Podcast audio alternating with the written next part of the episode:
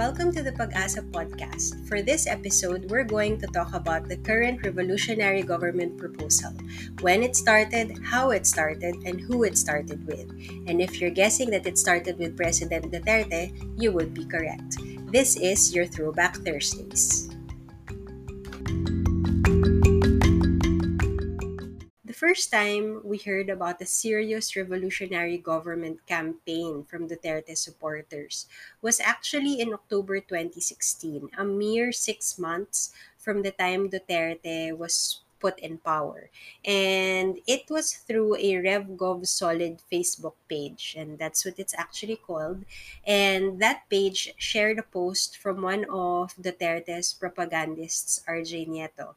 And the shared post from Nieto actually talked about how there was speculation that the Liberal Party needed, quote unquote, to assassinate President Duterte in order for the LP to get back its power.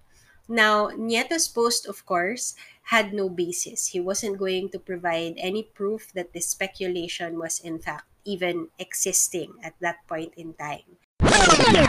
But it was enough for this RevGov page to share it and to speculate on its truth and start screaming, figuratively of course, on social media about wag nating hayaang si PRRD ay mamatay. So as far as they were concerned, a threat on President Duterte's life was reason enough to push for a revolutionary government a mere six months from the time that he became president. So the next time we realized there's a concerted call for a revolutionary government was in December 2016, two months after the first time we see it on the RevGov Solid Facebook page. This time, it came from Jose Alejandrino, another Duterte supporter and propagandist. Alejandrino was insisting that there was a destabilization plot and he called it the opposition's game plan, quote unquote. Now, this RevGov advocate says that after failing to discredit President Duterte, the opposition was now in the final stage of the game plan, which was to destabilize the government through terrorism and bombings. Now, as far as Alejandrino was concerned, this game plan included all the criticism against Duterte's drug war. So it included Leila de Lima's Senate investigations on the drug war, the UN and human rights advocates' criticism of the same thing. And what he said was the call for Duterte to resign coming from Loida Lewis in the US. Now, of course, Leila and Loida are seen as a part of the Liberal Party. So, this is what makes it an opposition's game plan. And at this point, he was saying that there was a real threat of terrorism and bombings. And he used as examples North Cotabato, Leyte, and Palawan. According to him, this was a trap so that the president would declare martial law, and his advice was for the president not to fall for it. And I quote, As I keep repeating, there is a better way to beat the opposition at its game. It is for the people to grant the president revolutionary powers without him asking for them. So at this point, eight months into his presidency, Duterte supporters were already talking about giving him extraordinary powers to just do what he wanted with nation.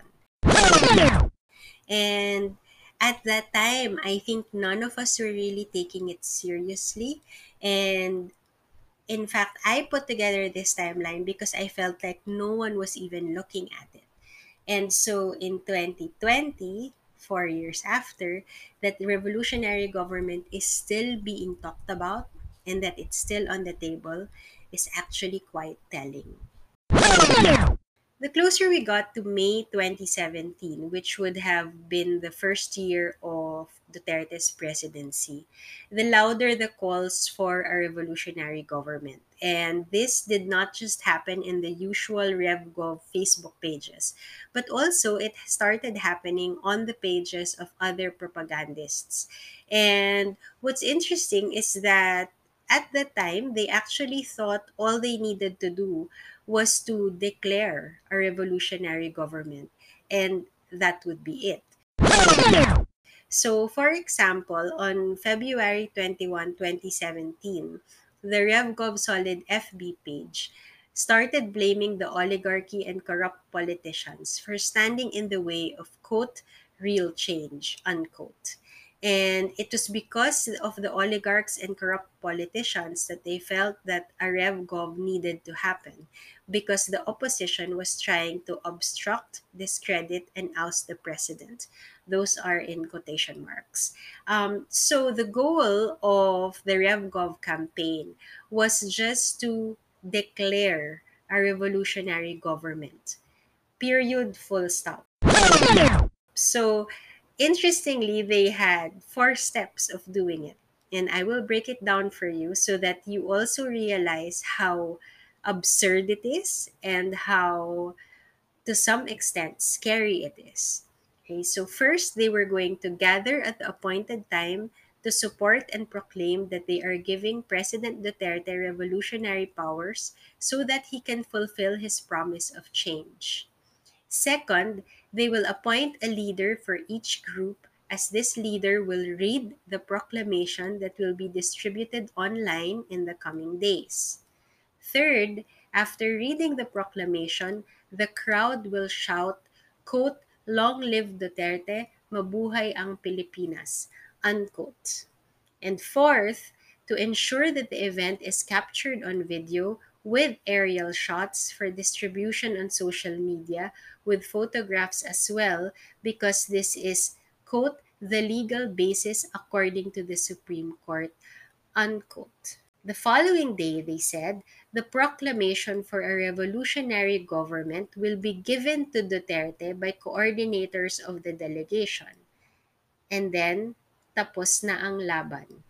That's also a direct quote. So, to these revolutionary government proponents, all it takes is for them to gather enough people, get it on video, have those same people declare a revolutionary government, and then give that declaration to President Duterte. And then Ta-da! Revolutionary government right there. If it sounds crazy, it's because these people are. And you also realize that the amount of craziness that surrounds the RevGov proposal was not limited to just the set of people who were pushing for it. Because the following month, on March 2017, they actually did a Luneta proclamation. And not only did they have the hashtag RevGovNa, they also had hashtag PalitBise. So it suddenly became clear that this was not just about a shift to a revolutionary government. It wasn't just about giving Duterte extraordinary powers. It was about unseating Vice President Leni Robredo. And as far as they were concerned, that was the only way to start real change. The March 2017 event was a major one, primarily because they were invoking Article 2, Section 1 of the Constitution, which states, quote, sovereignty resides in the people and all power of government emanates from the people, unquote. So, as far as they were concerned, if enough of them gathered in Luneta and declared a revolutionary government, that would be enough to give Duterte revolutionary powers. So, if it sounds crazy, yeah, it's because it is. Now, many other things happened in 2017 in relation to the revolutionary government campaign. And Many times we heard President Duterte himself talking about declaring a revolutionary government because he was frustrated about how difficult it was to run government. He would talk about corruption, he would talk about oligarchs, and always he would mention revolutionary government in the same way that he would talk about martial law. Like it sounds like a threat, and at the same time that it is justified. But while the current spokesperson of President Duterte insists that the president had said in late 2017 that he was not pushing for a revolutionary government anymore, what is more important at this point are two things. One, that in 2020, three years since the last time he talked about it, revolutionary government is suddenly back on the table and back in public discourse. And when I use public discourse, I mean just the propaganda of government and of Duterte. The other thing that I want to point out is this very important throwback. And this one happened before he even decided he was running for president. And this is from a March 2015 interview by Randy David of would be candidate President Duterte for Esquire magazine. Professor David had asked him, How would you stop corruption? And Duterte's answer went like this, and I quote Well, first of all, I would give a warning. Maybe in my inaugural speech, I would tell the country that I would embark on a reformation of the government. The cry of the people is corruption, so we just have to address corruption squarely. I give myself six months to one year to get the desired reforms, to institute the measures to start with. But if I find it really very hard, if in every corner I have a stumbling block, and people start to mess up the judicial processes and due process and everything, I would tell them not to force my hand. Because if after one year I felt that I am inutile, I will declare a revolutionary government. Unquote. This is something that Duterte has had in his head since 2015, long before he even declared that he was running for president. And this kind of thinking is something that we've heard him repeat over and over again he never says that he wants to declare martial law or he wants to declare a revolutionary government. Instead, what he says is, it's your fault that I'm going to have to do this. You are forcing my hand, and this is what I will now have to do because of you. So it's never about what it is he wants to do. And in the case of his supporters, it's never about what it is that they want him to do. He tells us that this is what he needs to do that he needs to declare martial law, that he needs to declare a revolutionary government, that his supporters have found the need for a revolutionary government because it's our fault, because the system doesn't work, because we're pasaway, because this or that happened and none of it has anything to do with him.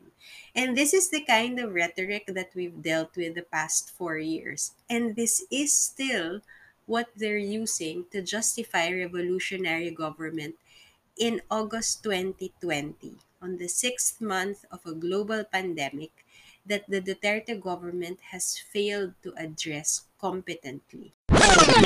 And so you realize that the rhetoric has stayed the same, the propaganda is exactly on point, and it is part of the bigger machinery of information and disinformation that we have been trying to battle with the past four years.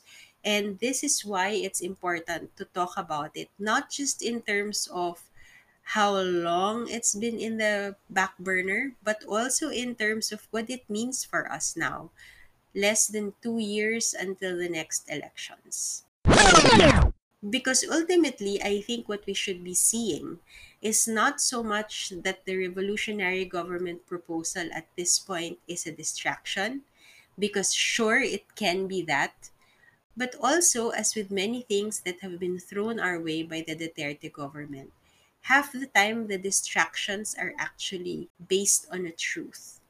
And often enough, we've seen how those distractions turn out to be actual government policy. And it's in that sense that hearing about a revolutionary government proposal at this particular point in time is important because maybe charter change is actually still on the table.